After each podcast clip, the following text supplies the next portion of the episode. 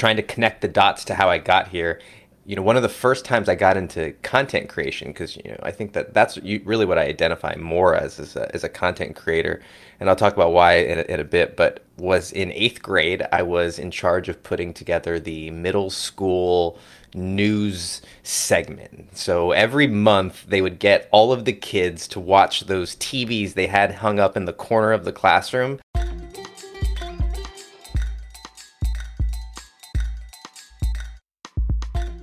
Podcast Junkies, episode 311. Welcome back. I'm your host, Harry Duran.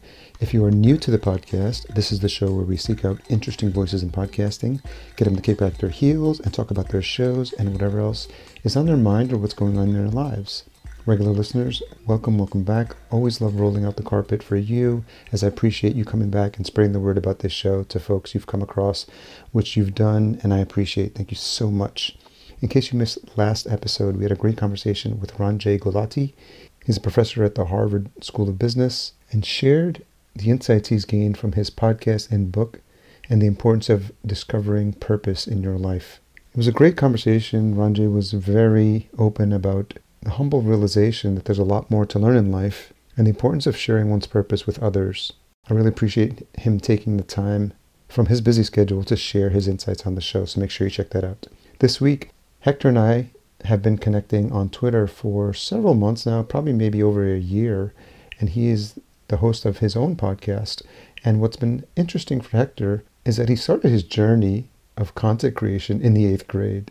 And we'll hear that story shortly. But he found his podcast calling in 2017 after working in sales and being unsatisfied with his long commutes.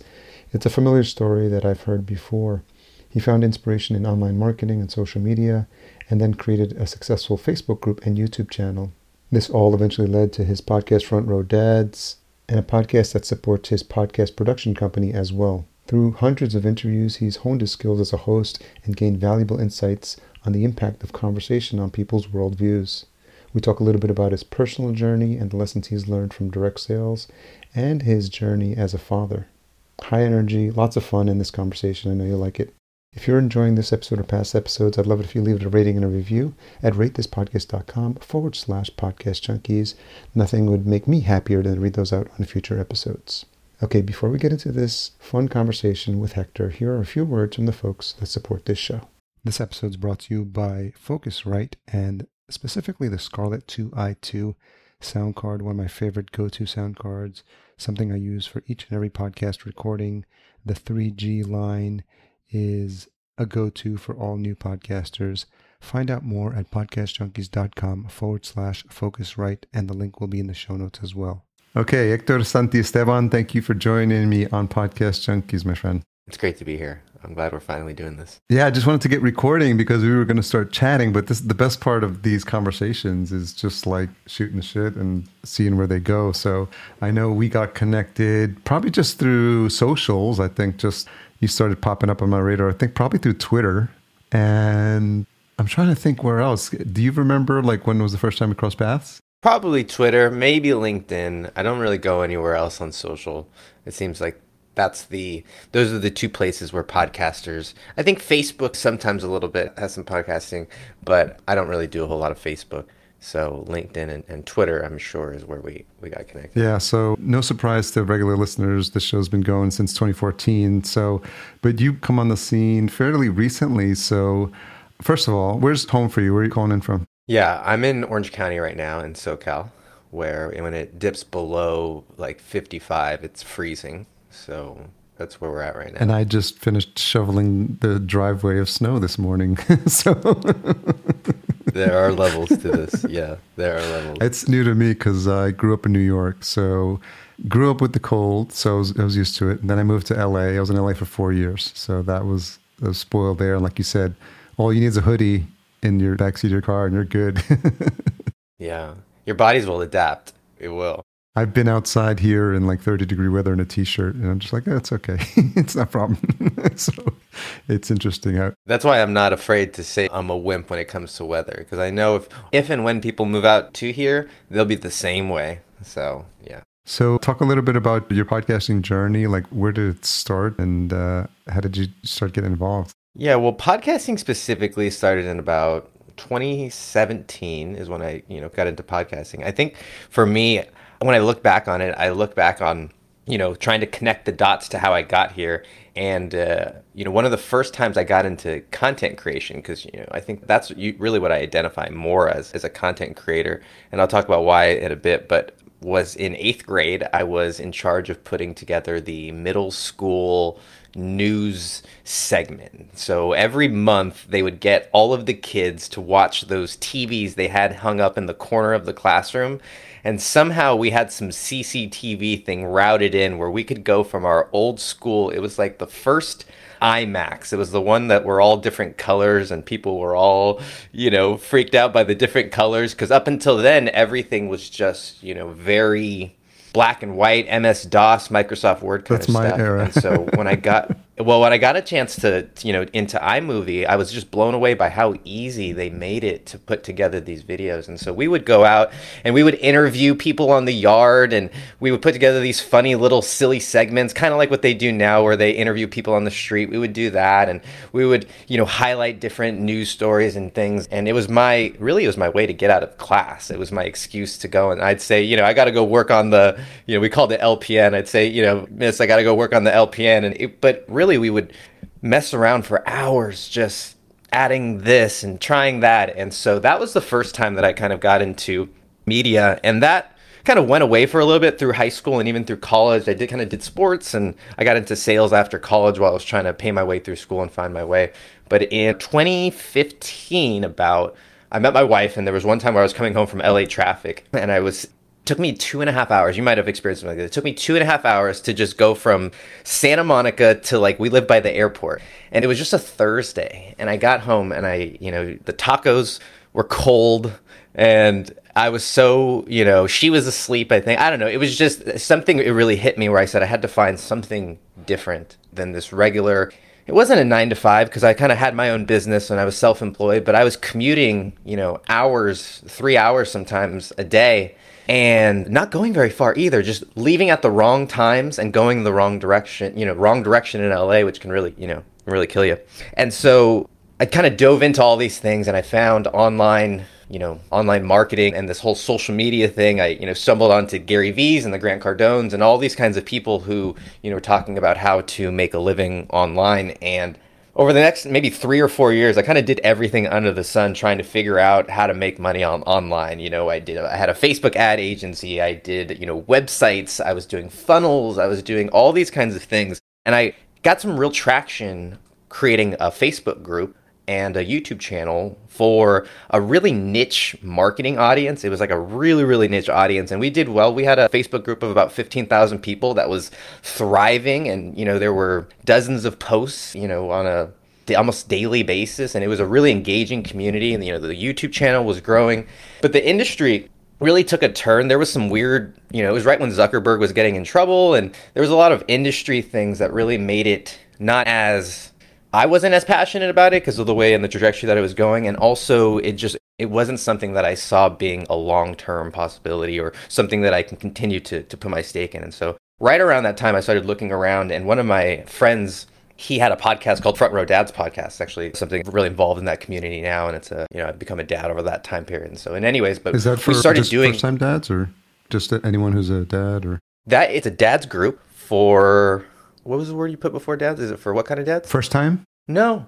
I mean, there are guys in there who's they're empty nesters, you know, and they are, you know, so it runs the gamut. And I guess to, a quick plug about that community is it's the the motto is uh, men with businesses, not businessmen with families, and that's kind of the ethos is that you know all of them are very high power people and successful people, but you know they put their family first. And so, in any case, that show which started you know around that time, we got hired to do their social media clips. And you know a lot of those put the captions on and the little clips and on instagram is you know where we are kind of doing at that time. And we got another client doing that and we started getting another and we found that a lot more of these podcasters needed help do with their social media and with their growth. And so that kind of you know just by nature i don't know we just kind of pivoted into that.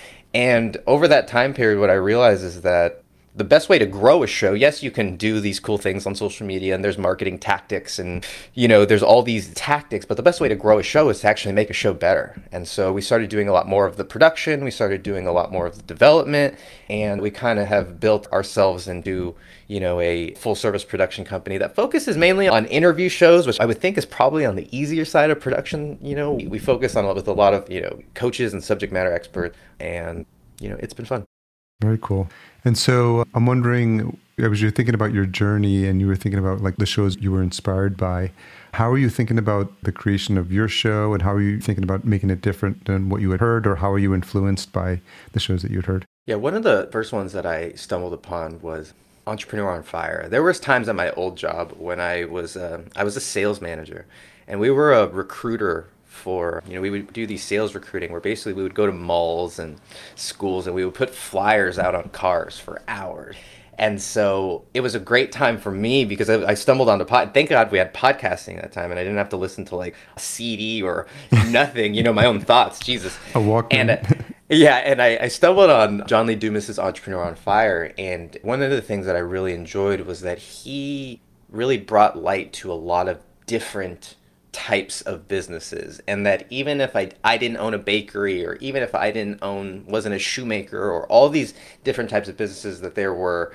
lessons and and learnings and, and experiences that I can gain from. And so at the beginning of my show specifically marketing your podcast it was a lot of teaching and it was a lot of industry kind of experts and a lot of how to.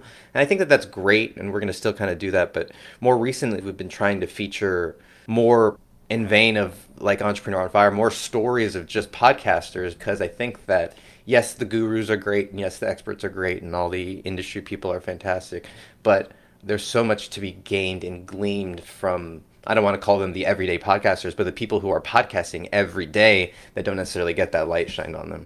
Yeah. And so, how many episodes are you in now currently? Oh, we're approaching about the 100 number. I think we've got a 100 number 100 recorded. We're like 92 published. But th- what I think what is the challenge is I've done, geez, I don't know, four or 500 interviews like this. They just didn't make it all on the podcast.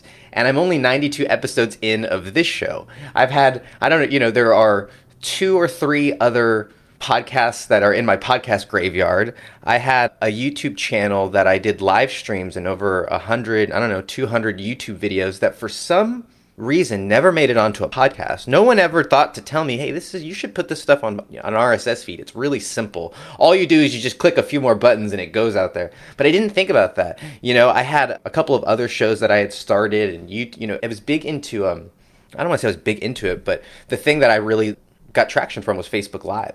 And right around when Facebook Live launched their that feature was when I was trying to figure stuff out and I got a lot of organic push and a lot of organic reach by just doing daily Facebook lives. And so over that year and a half I did I don't know, 100, you know, a couple of hundred lives that never got onto a podcast feed. and so it's challenge you know, it's challenging to say when people, you know, because I I come at it and I I sometimes forget that I've done all of that. And so when I'm explaining something similar, here's how you do an interview, or do you, you know, all these things, I need to remember that it's not always, you know, a lot of people are starting at interview two or three, you know, they're one, you know.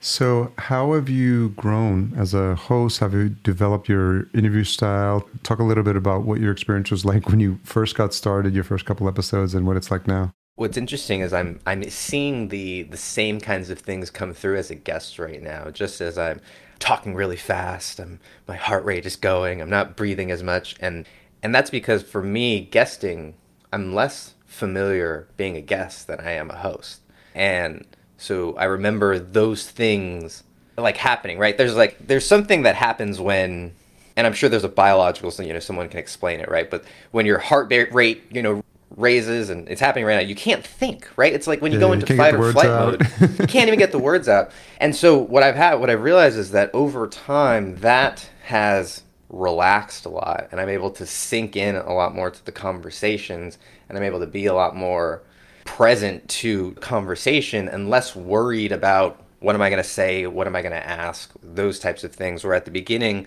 i would come in with you know a very a list of questions and I would come in with, you know, points that I wanted to hit. And although that I think it's important to have structure and important to have you know intentionality. I think that you know there's so much to be gained from just letting the conversation go where it does, you know, go where it flows, as opposed to trying to strangle it somewhere.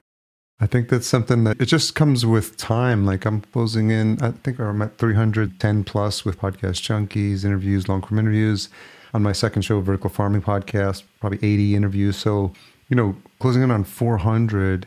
And like you said, it's a kind of like a growing skill set. And just by putting the reps in, you start to become comfortable in engaging and realizing what are the small things you can do to build that connection with your guests. So, you know, when I actually started with video from day one, but it, back then it was like Skype with call recorder. So, but I knew there was a part of me that knew. I think uh, coming out of the corporate world, I was like, these people don't know who I am. So if it's if they're just hearing me like i'm not going to get any like visual feedback. I'm not going to need body language. You know if they pause for too long i'm going to be like hey hector are, you still there? Like i can't like you know you went silent. But you know if i ask a, a, compelling question you know sometimes you can see people like grab their chin or just look up and be like oh no, no one's ever asked me that before. So they're thinking right? So but if you've got the visual cues it's been helpful. And now tools like squadcast make the thing so much easier and high quality. So we've come a long way. But i think it's wanting it's having a desire to want to have that connection with your guest. You know, that's the first thing. Like when I see a podcast junkies interview on my calendar, I'm just like, oh, it's fun. Can't wait, you know, to have this conversation because I I pick the people to come on that I want to have a conversation with. you know, it's not like just I mean, don't get me wrong, and I'm sure this has happened. Like there's tons of people who want to come on the show and they send out the form letter. Hey, Phil. Hey, you know, parentheses first name. I love that your show, my guest about my lawyer friend talks about like closing deals and he would be great for your show. like I loved your episode with fill in blank of last episode. They just the name. I mean, it's some one of the things we put up with and it's just something that's par for the course when it comes to podcasting. And so we learn to deal with it, but I'm glad to see that that's you've uh, matured. And funny enough, to bring it all full circle, you mentioned John Lee Dumas. John's a friend. We've hung out a couple times at some of these conferences. He was like my sixth guest back in 2014. And John is known for like ruthless management of his time. He gives you 30 minutes and that's all you get. And so I remember it was like the middle of the day and I had the questions and then I got on and I was like, this is 30 minutes. Like I, I just threw them out. I'm just like, let's just talk, man. I just, I don't have the time to like get through these questions. And it was just fun. It was just relaxing. And I was like, you know what? From then forward, I was just like, I'm just to like, you know, the conversation will happen organically from whatever we talk about. And that's, it's been so like such a relief to know that it'll happen the way it's supposed to happen. And we will, I'll pull the threads that need to be pulled and I'm always remembering that the listener is joining in on our conversation right now. So I just want to, if I find it interesting, I usually find that most of the times that my listener will find it interesting as well. So that's my main focus. Yeah. We're running a boot camp right now where, you know, there are, there's a, a group of podcasters who are you know wanting to start it on their own and, and I applaud them and so we've tried to kind of give them the really the community that they need. We've had somebody compare it to like a 12 step program for podcasters. but the reason I, I bring that up is that so many of them are nervous about saying the right thing, asking the right question, you know, talking about the right topic or subject. And at some point, most of them make the real, that realization that you just had that what's going to emerge is what's going to most often be right and you know there will be times where things go haywire but that's a big aha moment, a big insight. You know, you said it's like a big acceptance, right? You said it's a release, right? It's a big acceptance, a surrender, maybe that a lot of podcasters have to make.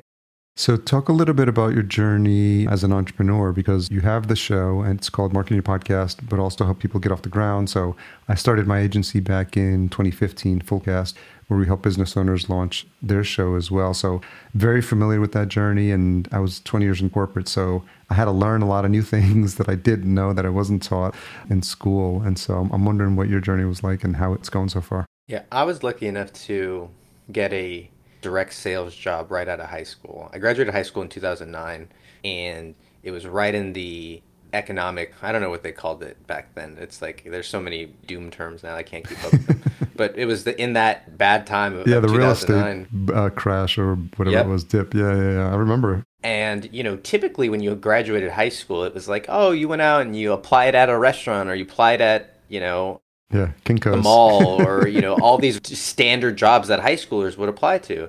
Well, instead, you were having 30, 40, kind of it's happening right now, right? But they're going and applying at those jobs. But what was happening? There was a mad that massive layoff, and so the, all the jobs that were typically taken by high schoolers or you know teenagers were now being taken by these people that got laid off. And so for me, being a 17 year old kid, and my parents were grateful now that they had this mentality of like we're done paying you know you get food and you have a shelter but you know we're done with you know you want to go out you want to have whatever you want to do with your life like now it's up to you. And i was really grateful that they kind of pushed me out of the nest in that regard in a really loving and supportive way. And and they're great you know great parents. But i found a direct sales job and i think that really got me out of the box out of my box because looking back on it i was very you know, a typical introvert. I was sheltered and and shy, and and you know, sales even today, right, is a thing that doesn't seem to come natural to me. It's people say, "Oh, you're such a great salesperson," but it's because I've had to study and learn and really, you know, really learn how to do it because it didn't come naturally. And so I say all that because my journey as an entrepreneur, I find myself going not willingly, well, willingly, but almost hesitantly into these areas where it's going to challenge me in almost the biggest way, right? And kind of force me out of that shell. So it was going and, you know, doing sales presentations and walking into people's homes and, you know, doing thousands of, of sales presentations kind of one to one and, what that opened my, you know, eyes to and, and kind of. What were you selling? I was selling Cutco. I don't know if oh, you're yeah, familiar Cutco, with the, the, kitchen yeah, stuff. Yeah. So we, it was like how I was sitting down with, uh, you know 40 50 year old women at their kitchen table selling them kitchen stuff. And so grateful for that because now you know having conversations it's once again it's the same thing right? It's all coming back. And you know eventually that turned into becoming a sales trainer and a sales recruiter. And now you know learning how to manage and motivate and people and teams and all these kinds of things that I just I didn't have any experience or knowledge of that you know I found myself putting the pieces together to where now when I was able to, you know, I got married and had a couple kids, and I was really grateful that I had built a business that when things got kind of crazy at home, I was able to to step away a little bit and and have the time and flexibility to do that without having everything fall apart and you know and, and while still being able to manage it. So for me like being an entrepreneur when you when you talk about it it's been like trying to identify the the skills that I don't have. And now what I've realized is that it's about like working through people now a little bit more, you know, much more than me learning new things. I'm much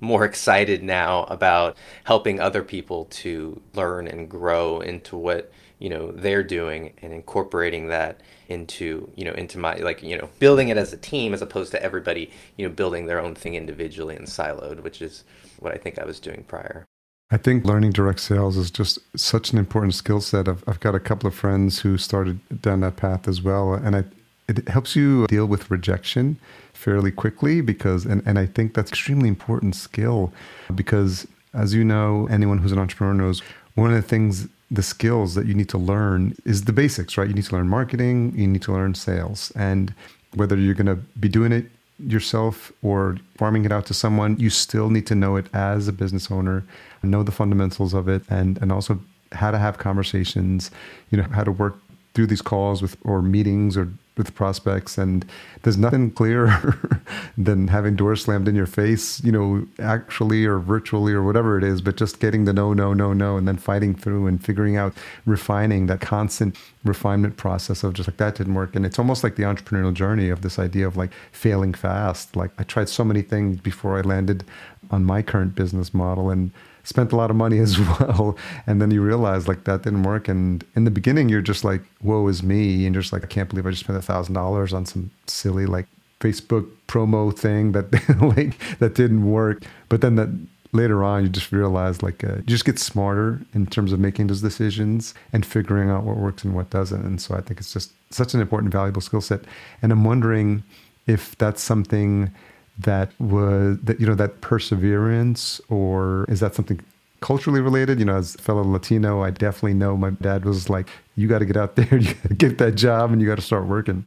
It's interesting i mean perhaps and like i said my parents were great people and, and one thing i did take away from them is their ability to get up and go to work every day. Like it was never and it was like no you're going to school there's no days off type thing. You know sure there was the weekends but there was definitely a hard hat kind of mentality. You know, my mom, she was up and out to work before I ever woke up. She started at, you know, 6:30 every morning, and so I think that that work ethic was definitely there. But what was coming up as you were talking was this willingness to lean into things that are scary, right? And I think that you know, for me, I don't it's weird because I'm introverted, but I would do things like join the speech and debate team or join you know i was the the lead role in the middle school play and, and i was in the you know junior year of high school i was i won you know best supporting actor in the fall play. So i would do these weird things where i would put myself in positions that i was really scared of and you know usually it was for girls. But i always found a reason to do it you know That's there was motivation something... when you're in high school so. Yeah most of it.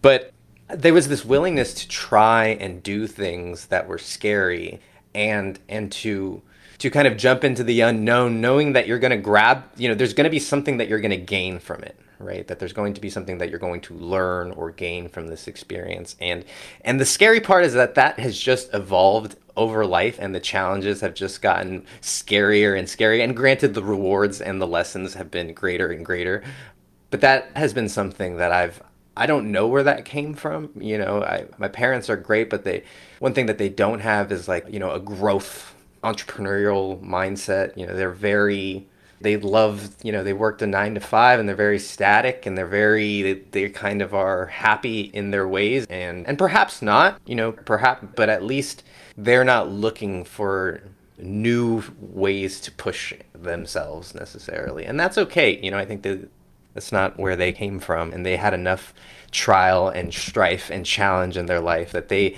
finally kind of made it in their heads. So they're like, why? I could see that too. You know, we've been struggling for so long. Why am I going to go back into that? And I get that, you know, as I'm talking that out now. Yeah, I totally see that because, you know, when you think about American Dream and like, I mean, I owe like immense gratitude to my dad. Like, he came to this country probably in his 30s some I think maybe 28, 29. I do the math on that. But just I was talking to someone, my friend, uh, when I was at Podcast Movement, and we were talking about this because it was it came up during me because I was giving a talk on Podcast Movement about like being inspired by people who just kind of put themselves out there. And when you th- if you think about like now, like if I was 30 or if I was you know 27, like the thought of leaving this country to go to another country where I don't speak the language and should try to find a job. And this is like, I mean, we have so much at our fingertips. I mean, we take it for granted right now, but this is like late 70s. So, I mean, he's, it's just mind boggling, or even early, early 70s. It was crazy to think about. And the fact that he did that, and then, like, for some reason, you know, he decided to like look at the back of a magazine about like some computer training stuff that was happening, and he decided to like computers are the future. And so he's like he's, he went to back to school to like learn. So learning english and then decided to like learn computers it's because of him that he, he started bringing home like the first computers that i play around with. And it was just like early 80s but it was crazy. And you know sometimes i think about it and i'm just like wow i don't even know if i would be capable of doing it back then. But you know it's almost like that mentality of you got to do what you got to do back then. So it's it's interesting. Yeah i'm realizing that life is probably real you know real cushy for a lot of people relative to when you know our parents and our grandparents. And i can see you know myself growing up in a very sheltered and very provided for. You know we didn't have a lot but we also weren't wanting for a lot either. That so naturally my you know my need is to go and push myself and throw myself into challenges because i think you know i think that's what we all need out of life right is growth and challenges and they're going to come one way or the other. And yeah, you do what you got to do. Are you taking the entrepreneurial lead in your family? You know what's interesting is my dad had a body shop, a car repair shop when I was growing up, and uh, maybe from when I was eight to ten or so, every summer I would go and you know sleep on the couch in the lobby and eat all the food in the vending machine and just I realized be a nuisance actually is really really really what I was you know not really much of a help was, there. I, I said that I was going to go to help, but I was more you know they just didn't want to pay a babysitter and I wasn't quite old enough to stay by myself yet. But so I say that, and the weird thing is that it was a really failed like it didn't work out at all. And, you know, both because my dad, I don't think is he always wants to start these things like I want to start. we're like, whoa, I don't know if that's such a good idea, Dad. You know, so he's just he doesn't. You know, I think some people have the mind and some people don't, and it really put my parents' relationship in a real tight place. And I remember I didn't connect it back then, but there was a lot of fighting. There was a lot of, you know, the, I remember them there being a time where I I didn't, you know, they weren't sure if they, you know, they were going to make it. It was a really tough time for them that I'm realizing stemmed from, you know, the money and the the business. And so it's really interesting that that happened and I haven't really unpacked what that did. Perhaps I feel like a sense of the need for redemption. I don't really know, and I'm only saying that as you know, kind of unpacking it right now because that was never something that came to mind when I like just wanted to like started a business or like it was always about being able to, you know, when I realized in direct sales, I came out of my first sales appointment and I had made I don't know $35 in that hour or something like that. So nothing crazy. But I came out of it and I was like, wait a minute. It took me 45 minutes and I made $35. And at the time, you know, minimum wage was like nine bucks or whatever. So I was like doing the math yeah. and I was like, wait a Light minute. goes this off. Doesn't... there was something there. And so from that moment, I was like, this, I have to figure this out because all of a sudden my time was not, you know, it's not tied to something. And so that for me was what I, really I was chasing. But I guess if there is something that's, you know, that's there for me to go back on or some trauma to you know to you know work through it would be like you know some redemption or some need to write that because it always didn't sit you know it's interesting if you think about conversations or any sort of drama that happened in the house or tension when you're a kid you process it differently. And you know you have no idea or put it into any context in terms of what's happening at an adult level. But now, like you have children of your own, you're in a relationship, and you know it has its ups and downs. And are you conscious of you know those conversations with your spouse as well? It's weird how similar of like I think the universe almost gives individuals and then perhaps families chances to like rewrite their wrongs, right? Because I find myself and my wife having almost the same exact types of conversations that they were having. And it's weird because I thought that we would be in such a different place and I'm like I'm not my parents and I'm not but so many of the situations and so many of of the challenges are are coming up again. And there is this awareness where I'm like, "Huh, it sucks. That's interesting." So like there's just something there that at least we get another whack at it, you know? Yeah, it's interesting to I think as you move through each of the decades in life, you start to gain the wisdom of, you know, seeing things from a different perspective, but also learning from the mistakes you've made in the past and doing your best to not repeat them. And, and then realizing, you know, I can only imagine with children also, you're now thinking of like what you're showing them, the model you're creating for them, and then you have to be conscious of like the impact you're having on them as well. Yeah, someone asked me, one of my good friends asked me, actually my best friend from high school, who we don't touch talk too much a whole lot, but anymore. Regardless, he said, "Do you think about like when you ask a question, do you think about like what your answer means? Like do you think about how that's going to affect him?" And I'm like, "Yeah, like of course. Like every and my son is 4 years old and he's the most brilliant 4-year-old ever and uh, but he has so many questions and we don't ever want to stoke that or you know diminish that and so we kind of, we really encourage it but he's got so many questions and it can be really challenging right but also knowing that how you answer that question is going to shape his worldview. And we had a lot of you know i don't know if it's a hispanic thing it's probably not it's probably just a, a people thing like a lot of cousins and uncles and even parents who would just say stupid stuff that would to mess with the kid's head that would actually like screw with you know like something like oh if you eat a watermelon seed it's gonna you're gonna grow a watermelon inside of you.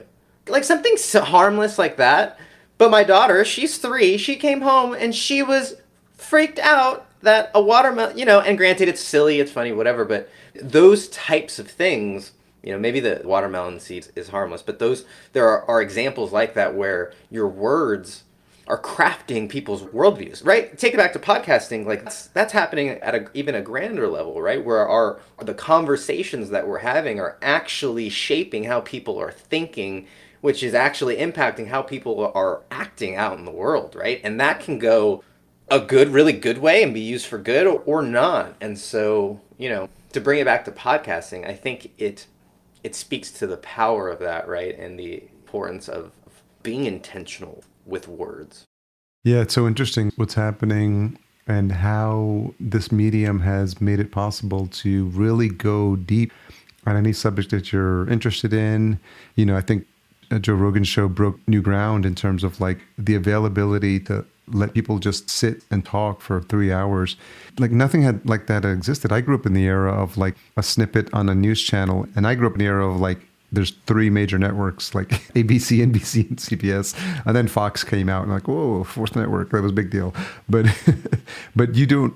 If you wanted to learn about something, you would have to see like whatever was presented in a presentable snippet format. And now, like if I want to learn about like what Elon Musk thinks. I, I can hear him talk for three hours on a show, and I'm just like, and you can form your own opinions about what you think after the fact. But I think we're living in like a this golden era of like information accessible through this medium to hear things from people in like their own words. Yeah, for sure. I think that the podcast medium is going to go down as down with the printing press right? Like right alongside and i don't know what technology whether you give it the rss feed or where you know where you put that but the effect of these conversations is untold right? We don't we haven't seen the sample size because these conversations they're not just impacting today next week. I mean they're going to be creating ripples for decades generations right? And so you know hundreds or thousands of years from now if we don't get hit by a comet right? We're going to look back at that at this time as the moment, you know, and where even maybe the printing press is a smaller blip, right? But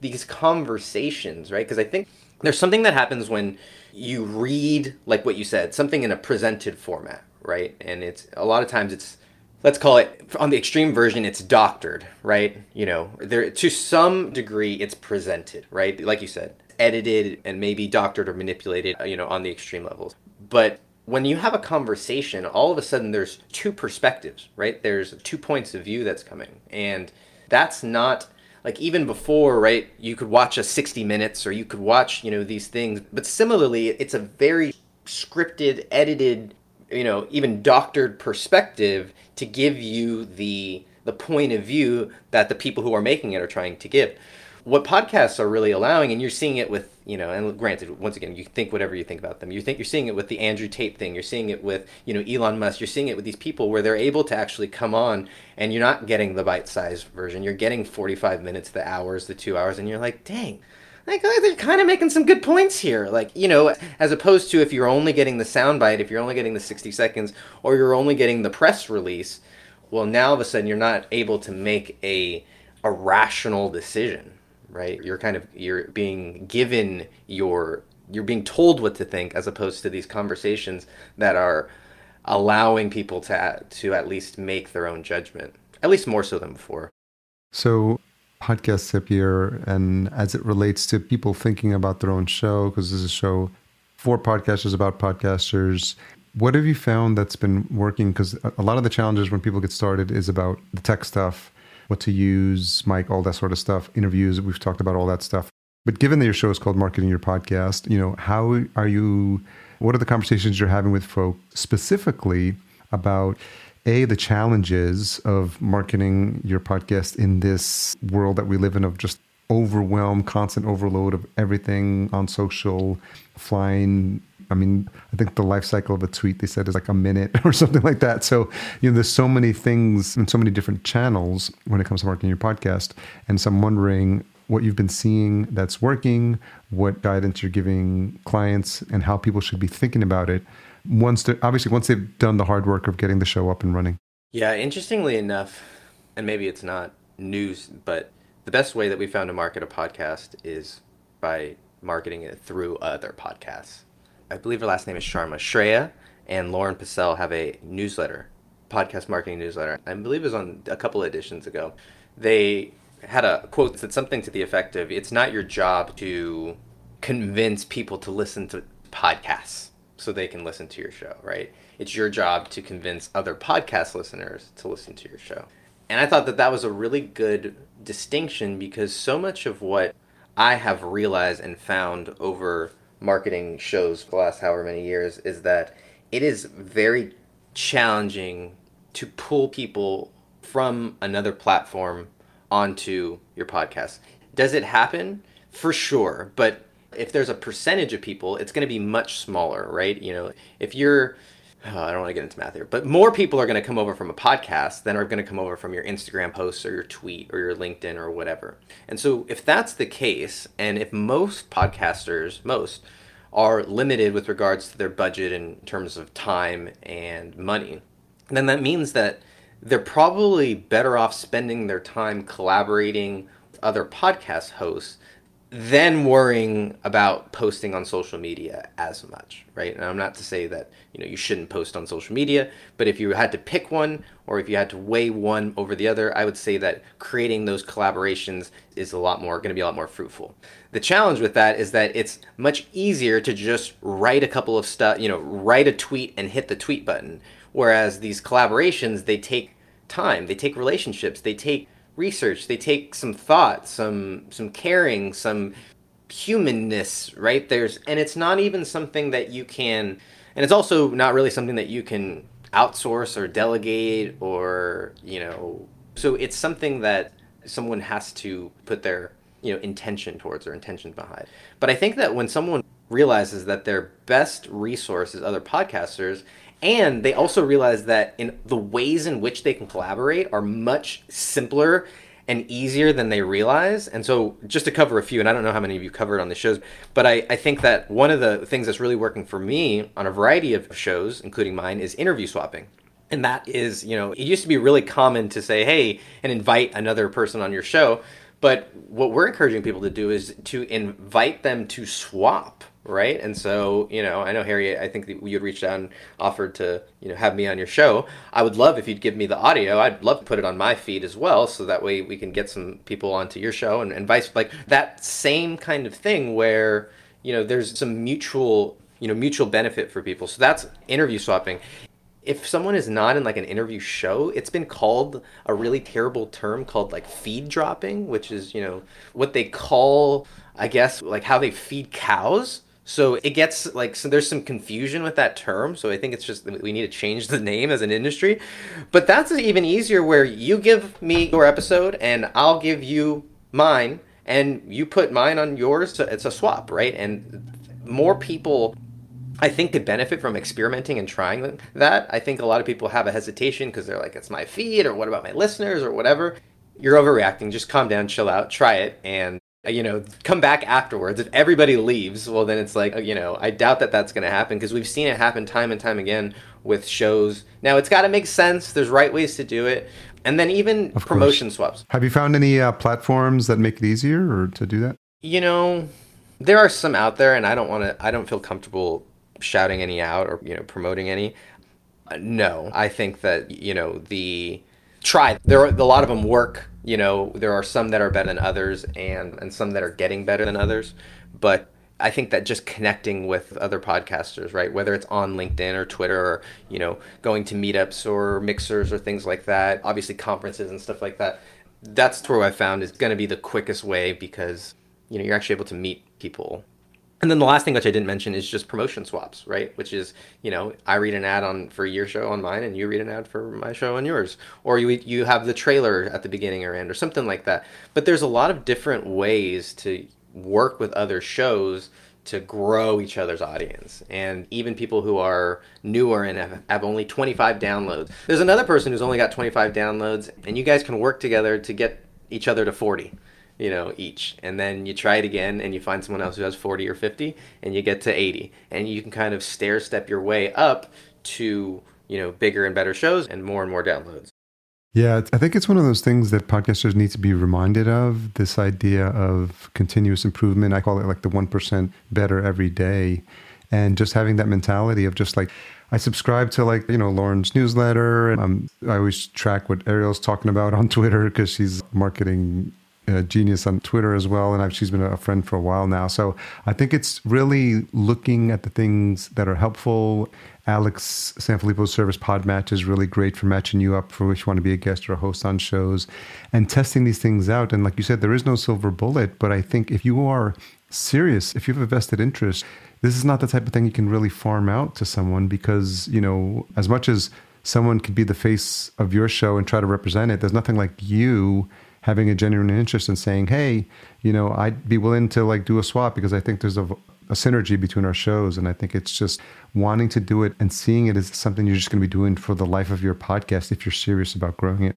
Right, and it's that's the hard part because we work with a lot of clients and we do their shows and they're like well what's next? And it's like well anything that's next is going to require you. And part of the reason that they hire us they don't have to spend time on on it. And challenge is that yeah, a lot of this does require the time or the actual you to do it. But the good thing is is that a lot of indie podcasters and new podcasters have more time than money. And so with that being said, you know, I almost you know, there's this weird balance of how much time do you spend producing content or, you know, promoting your content. And and I think that it's a weird balance that might and should evolve over the the course of the show. And, and perhaps at the beginning, there might be more need for promotion than production, or vice versa. I mean, I think every show is kind of different, but realizing that there are different needs and the whole build it, you know, publish it, and they will come thing, it's just, it's not there. And then even the whole, you know, there used to be a chance that you could do it and, and launch yourself into the new and noteworthy, and it's like, even that I don't know. Yeah, it doesn't really do what it used to. I'll tell you that much. so yeah, there's no. There used to at least be one silver bullet. It was like at least if you could get in the new and noteworthy, like you know, at least that. But now there's no. It's like how do we launch? It's like well, we just gotta we gotta start creating good content and start telling people about it, and then we got to do that every week. So a couple questions as we wrap up. What's something you've changed mind about recently? I have become much more open to the fact that there are there's not one size fits all for podcasting, right? That I used to come in and think, here's the prescription. Here's how you launch a podcast. Here's how a podcast should be. Here's the right type of format. Here's the right way to do it. And what I realize is that there's so many flavors and nuances and genres and formats and reasons and whys and motivation and there's so many different variables to podcasting that it would be disingenuous and unethical to tell anybody that my way is the right way.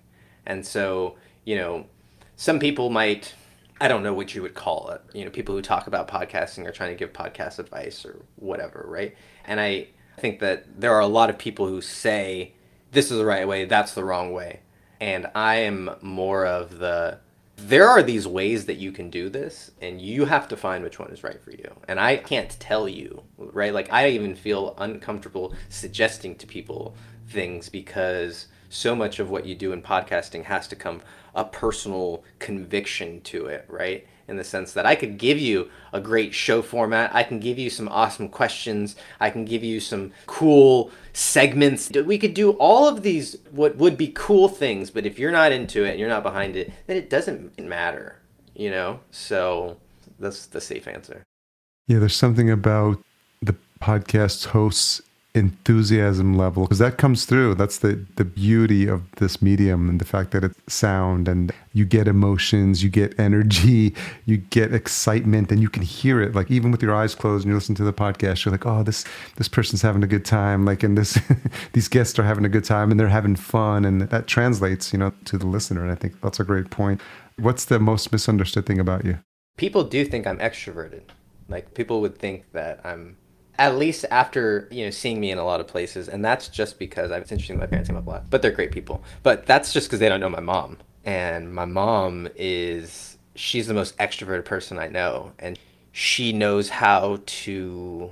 I don't know. She's one of the most socially adept people to where no matter what organization or community she gets involved with, people are like, "Oh my goodness, you're Jenny's son. Oh my goodness, we love her." Well, like, and I'm just like, "What? Why?" You know? And of course, I love my mom. She's great.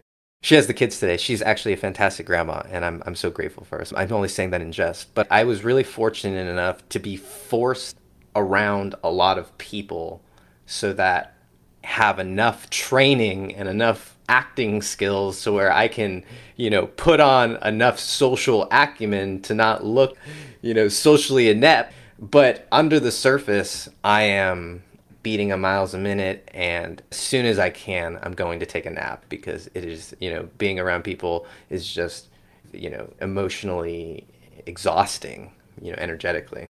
It's a really good point, because, and I think it's something that doesn't get talked about a lot. I think I used to think that I was more extroverted than I've come to realize as I get older than I am, because, and I've noticed that, you know, COVID really changed things dramatically. A lot of people were forced back indoors, and and I think they realized the importance of like having time to themselves and now I'm what you would call, I guess, a situational extrovert.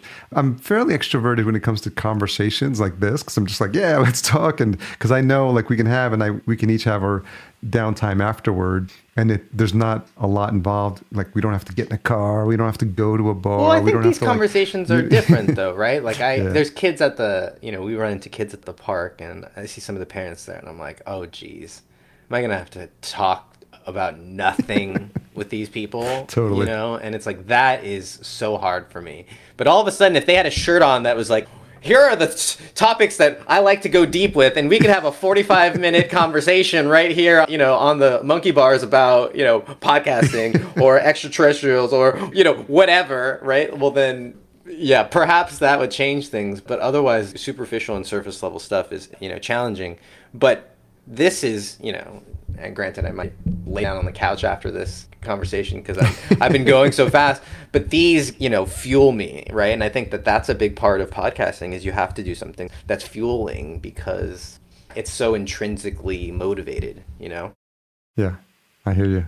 Yeah, there's something about that energy exchange. And also, like, I love conferences. I love those two or three days I'm hanging out with my podcasting peeps, or I've been attending like indoor farming conferences now for my second show. And there is something fun about the energy there. But that, I tell you, man, like, when I get back home, I'm just like, I'm ready for like getting back in hibernation mode and just kind of recharging it. Because there is something about, especially if you're empathic or you're intuitive or, you know, some people are take on other people's energies more than others. And that's a real thing. And I think now that more people are having those conversations, like that's a real thing. And there's energy vampires, there's people that suck your energy and you just don't want to be around them. And all this stuff is real stuff. And I think we're becoming more and more aware of listening to our inner guidance when it comes to figuring out like where's the best use of our energy and how do we want to use that effectively. Yeah. I've had to delete, you know, a big, like, I don't have Instagram on my phone anymore. I had to put uh, at limits and screen time limits on my. They don't have it on my kids actually. I should do it on kids, but I have it on my phone for YouTube and Twitter because those. It's for me. It's not a lot of times people because I'm pretty. I guess I'm pretty introverted and I keep a small circle anyways. And I'm naturally. I've already done that. I've already cleaned out all the people that are, you know, energetically just not right for me. But for me, it was the content that I was consuming. And especially with short form video, where you don't know what's coming behind the next thing. And so you're just, um, I'm like, it's this interesting thing on in emotions, right? Because you just, you feel your emotions going like this and this. And I'm like, I'm getting angry. I'm, why am I sad? You know, it's like, and you're just getting in this emotional turbulence because you're swiping and not knowing you know you have no control really over what's behind it and uh, but it definitely has an impact on you right even if you don't you know feel it or you know are not conscious of it immediately Someone's a friend of mine, KP, who uh, I've known through Twitter and through a program I was in for No Code. He said he posted on Twitter. He said doom scrolling is the new cigarette smoking. seriously it's bad and you can get sucked in you know for you look up and you're like it's been 14 minutes and i've been sitting you know i had stuff to do 10 minutes ago Well, hopefully people get value out of this conversation and they feel energized as opposed to drained because I think, you know, we're coming in with high vibe intentions. So I appreciate Do you have a minute to talk on as that? well. because i think I, that's, um, that's one last Yeah, thing of course. is Yeah. I think with podcasting, it's this it is this unique savior, right? Because I saw someone say, you know, podcasting, I think it was in an Ashley Carman interview writing for Bloomberg now.